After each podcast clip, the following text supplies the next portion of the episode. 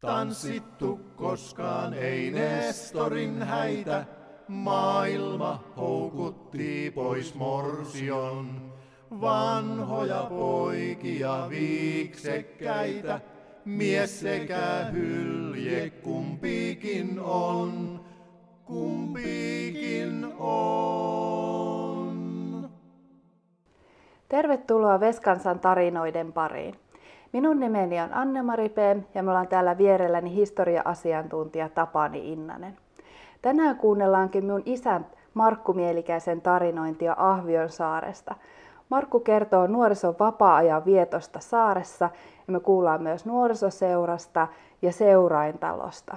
Markun tarinointi sijoittuu noin 50-luvulle. Markku Mielikäisen muistelussa tulee kovin mainiosti esille monenlaista Säämingin saaristossa asuneiden toimeentulosta ja arkisen elämän piiristä. Hän kertoo myös vapaa-ajan vietosta, mikä käytännössä maalaistalossa asuneilla tarkoitti niitä muutaman tunnin piipahduksia, joita talon päivärytmissä saatiin kullekin vuorollaan sovituksi. Toki sitten muutamaksi päiväksikin se saatettiin järjestää, kenelle se oli aina mahdollista. Ahvionsaaressa tämän niukan vapaa-ajan tueksi oli perustettu jo 1909 kylän nuorisoseura. Nuorisoseura liike oli sellaista kansalaisaktiivisuutta, joka Suomessa versoi monin tavoin 1800-luvun lopulta lähtien. Aiemmin yhteiskunnan henkinen, taloudellinen ja poliittinen toiminta ennen muuta rakentui niin sanotusti säätyläisten aktiivisuuden varaan. Heitä olivat ainakin papit, kauppiaat, valtion virkamiehet ja vaikkapa isojen kartanoiden aateliset omistajat. Tavallinen kansa oli pikemminkin alamaisia, ja heistä ajateltiin, että heille riitti, että he osasivat kuten joten lukea, käyttäytyivät siivosti ja tekivät työnsä kunnolla. 1800-luvun mittaan ihanne alkoi muuttua. Kansakoululaitos perustettiin 1860-luvulla antamaan kohtuullisen hyvä luku, kirjoitus ja laskutaito kaikille suomalaisille. Siinähän meni pitkään ennen kuin kansakoulu tavoitti kaikki suomalaislapset aina sinne 1930-luvulle saakka. Mutta kun tämä kasvatus ihanne ja osaamisen ihanne alkoi toteutua vähitellen, myös tavallinen rahvas pystyi paremmin edustamaan itseään ja kertomaan asiansa ja toimimaan niiden hyväksi. Tavalliset maalaisetkin alkoivat vuosisadan lopulla perustaa ja osallistua kaikenlaisiin vapaaehtoisyhdistyksiin ja osuustoimintaliikkeeseen. Oli raittiusyhdistyksiä, oli palokuntaa, oli kristillisiä seuroja, oli maamiesseuraa, oli työväenyhdistyksiä, oli osuuskauppoja ja osuuskassoja. Sama jatkui entistä aktiivisemmin 1900-luvun puolella.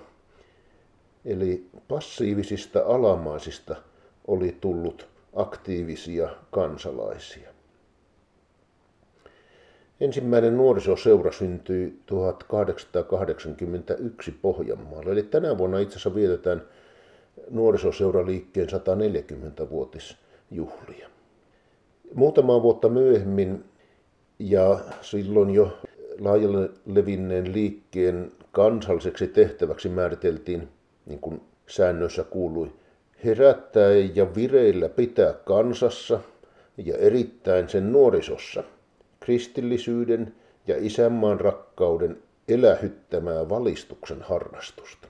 Ensimmäinen sääminkiläinen nuorisoseura syntyi 1897 Utrasniemelle joka on Pihlajaveden veskansa alueen itäosia.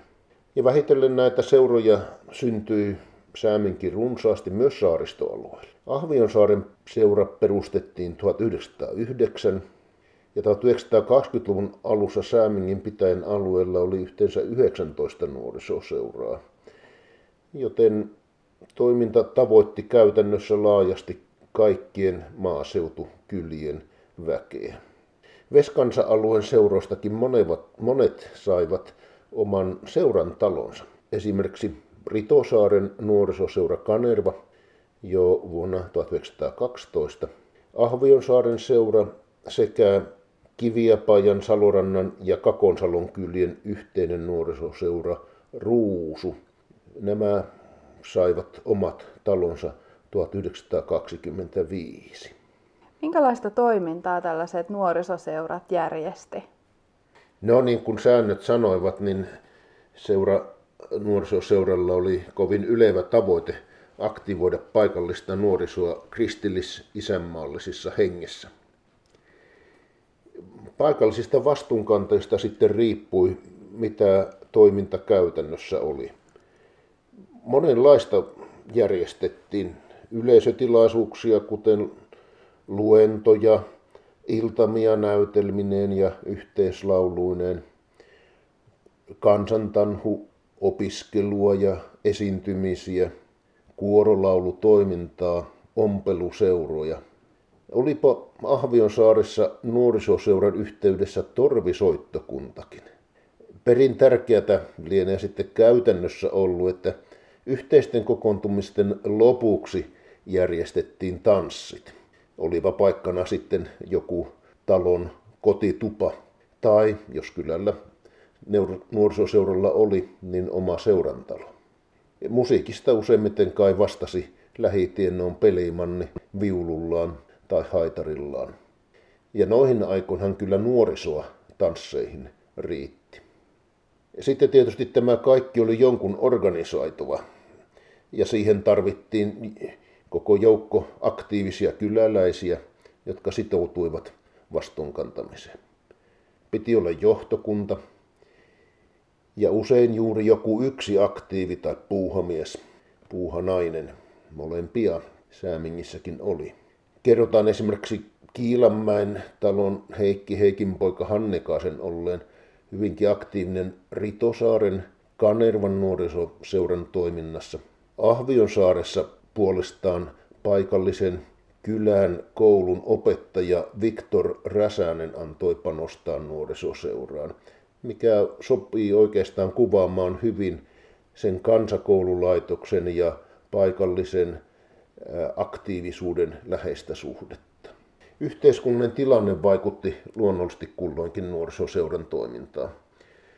Suomen kuuluessa Venäjän toiminnan tärkeänä pontimena oli oman kansakunnan rakentaminen, jopa varovainen toive itsenäisestä Suomesta. Itsenäistymisen ja sisällissodan jälkeen rakennettiin uutta, omillaan toimeen tulevaa tasavaltaa.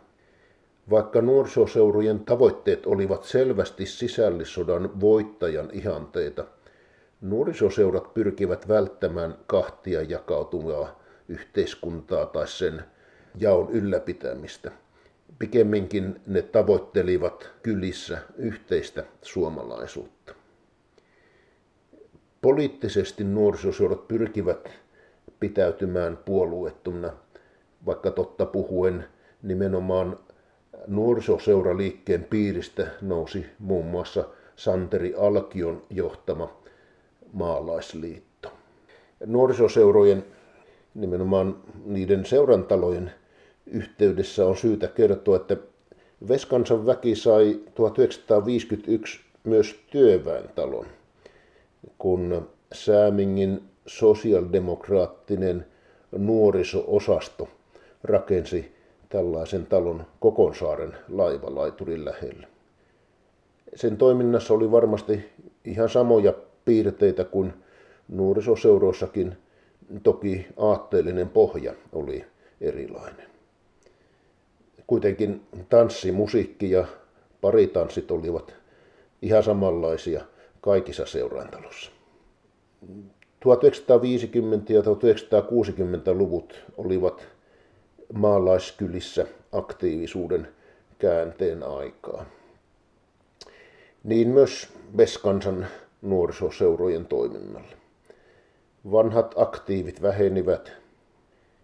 Nuoriso sai enemmän itselleen iloa radion, levysoittimien, television avulla. Heillä oli Elviksensä ja Beatlesinsä.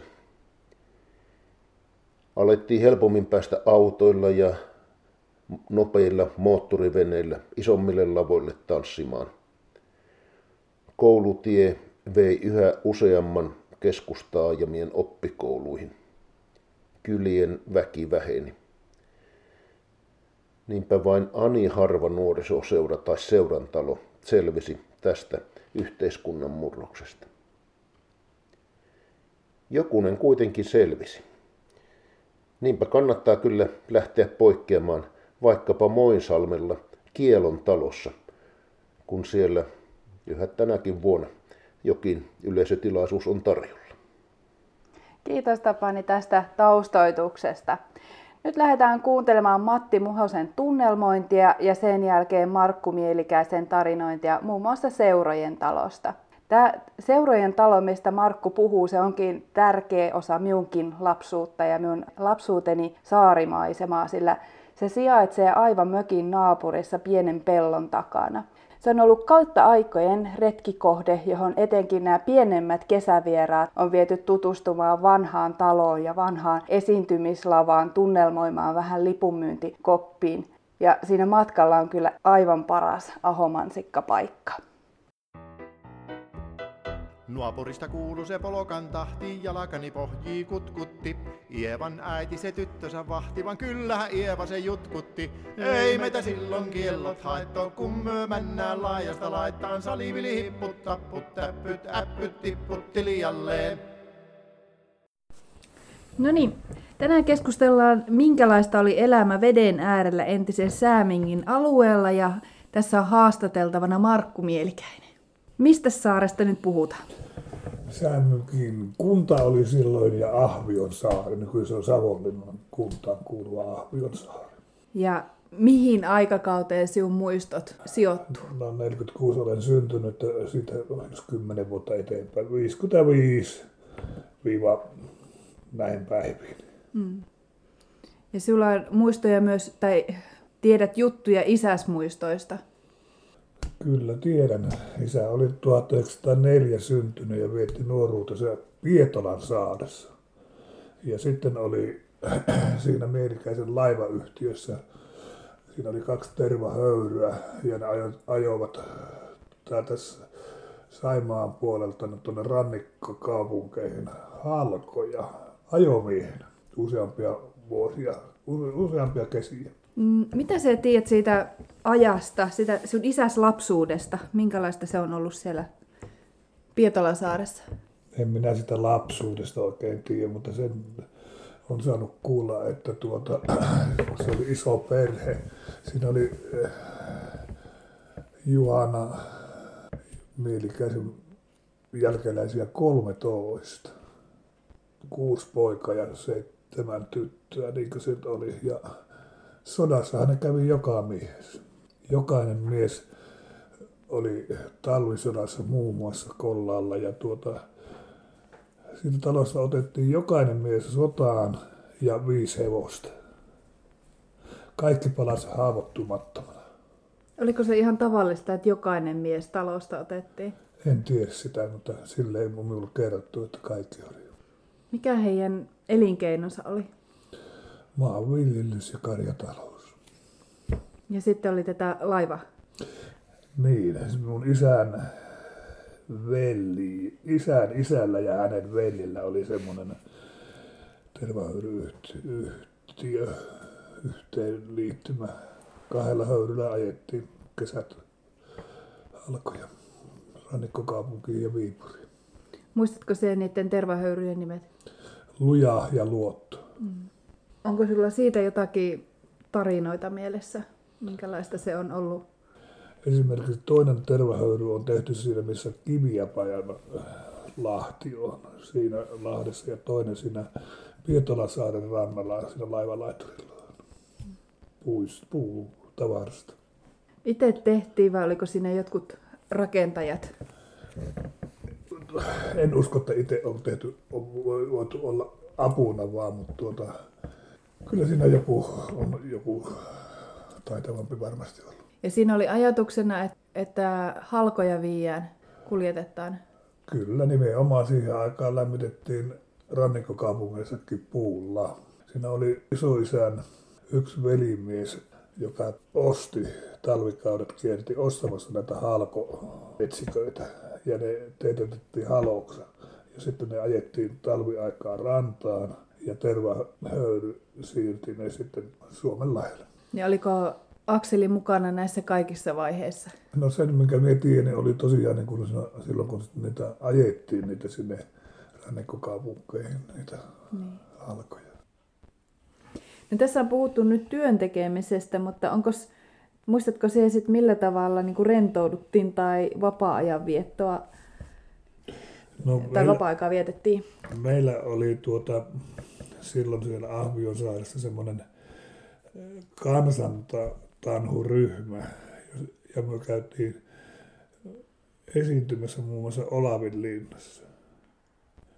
Ja jolle minä väärin muistan, niin me voitettiin Säämingin mestaruus jutussa. Ja sitten tuota, me, meillä oli, kun siihen aikaan oli ihmisiä ja nuoriakin ihmisiä siellä, niin me, me pelattiin lentopalloa kesäaikaa vähintään nyt kerran viikossa, mutta jos ei useamminkin. Mm. Ja tuota, sitten oli nuorisoseudun talo. Siellä oli joskus tuota, semmoisia, no elokuvia ne kävi näyttämässä siellä ja sitten tuommoiset kiertävät elokuvaesittäjät ja tuota, siellä oli joskus jopa iltamia ja tanssia. Miten tämä seurojen talo rakennettiin? Oliko se... Se oli jo silloin, kun minä rupesin muistamaan, mutta se on tiettävästi se on tuota, eri taloista kerätty niitä hirsiä ja talkoilla tehty. Siinä ei ole ollut nyt toimintoa ennen kymmeniä vuosia. Niin sielläkö ne tanhuharjoitukset oli? Siellä, siellä. Oliko siellä jotain muutakin? No siellä joku, jopa tuota häitäkin on pidetty. Mm. Nekin on ollut siellä häissä. Oliko siellä joku torvisoittokunta? Joo, oli. Ahviosaaressa oli todellakin semmoinen tarmokas opettaja kuin, kuin Viktor Räsänen. Ja tuota, hän oli monessa mukana niin kuin Säämien kunnan asioissa ja tuota, perusti sinne semmoisen osuuspankin haarakonttori ja postin jakopaikan ja tuota, veti sellaista torvisoittokuntaa Ahviosaaressa. Ja ne, ne oli miehet. Ne, ne soitti sitä sunnuntai, harjoittelivat sitä soittamista sen seurakunta, seurojen talolla. Se, kun, kun meillä ei ole siinä seurojen talolla varmaan kuin 300 metriä, se kuuluu aina se torvisoitto. Ja ne kävi jossakin aina esiintymässäkin. Hmm.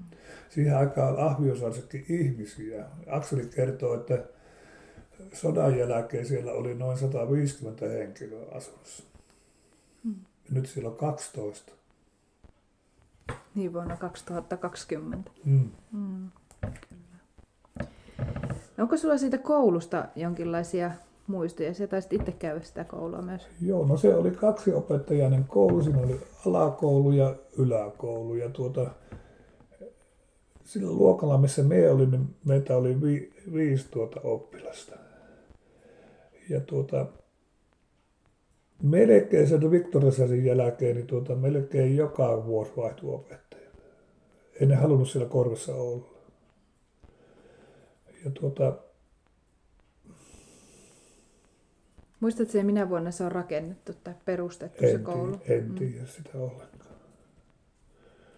Se, siihen aikaan tosiaan, niin, kun oli pikkupoika, niin oli kauppa,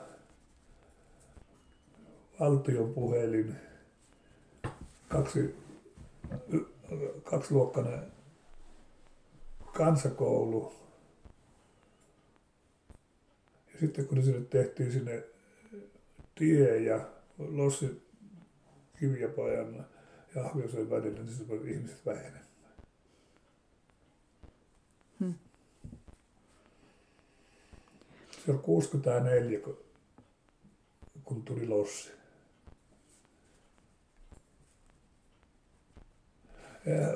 Vai 65, jotain niin sisäluokkaa se oli kuitenkin. Se on siihen, minä muistan oikein dramatiikkaa siitä, kun se, siinä, vielä siinä lossissa, se oli kapulalossi.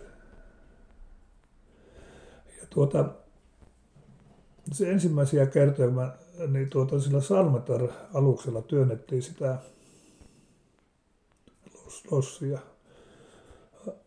koemielessä, miten se kulkee. Ja tuota, yksi semmoinen ahviossa asuva, silloin asuva nuori mies tuli Kiviävältä kaupalta venneillä ja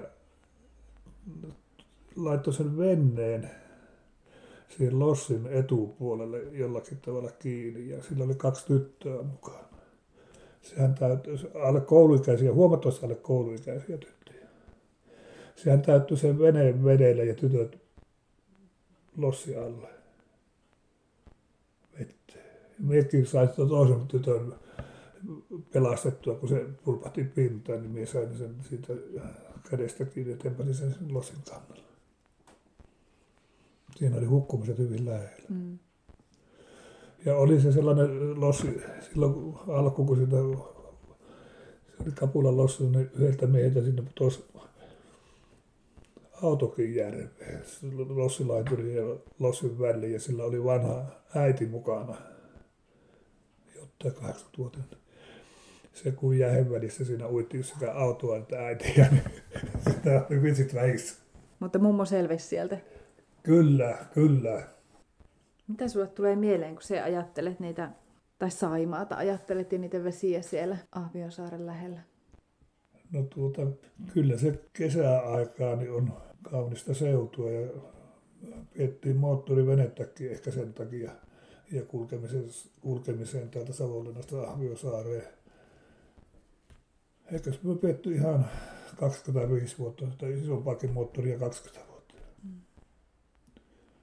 Se oli tuota aina jonkunlainen elämys päästä niin kuin vesille moottorivenneellä.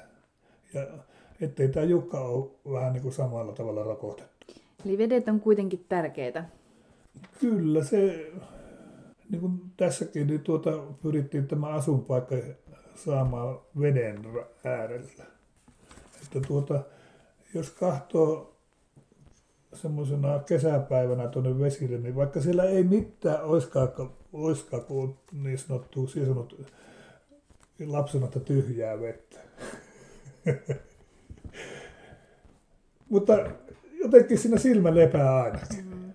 Niin muista kun ajettiin Kyrösalmen silta, niin Siinä oli paljon alle kouluikäinen kahto haukivelle päin, täytyy mm. haukivelle päin, tyhjää hettä. Niin se oli sitä mustaa vettä. Mm. Bom, bom, bom, bom. Na, na, na, na, na, na, na, na, na, na, na, na. Na, na, na, na, na, na, na. Bom, bom, bom, bom.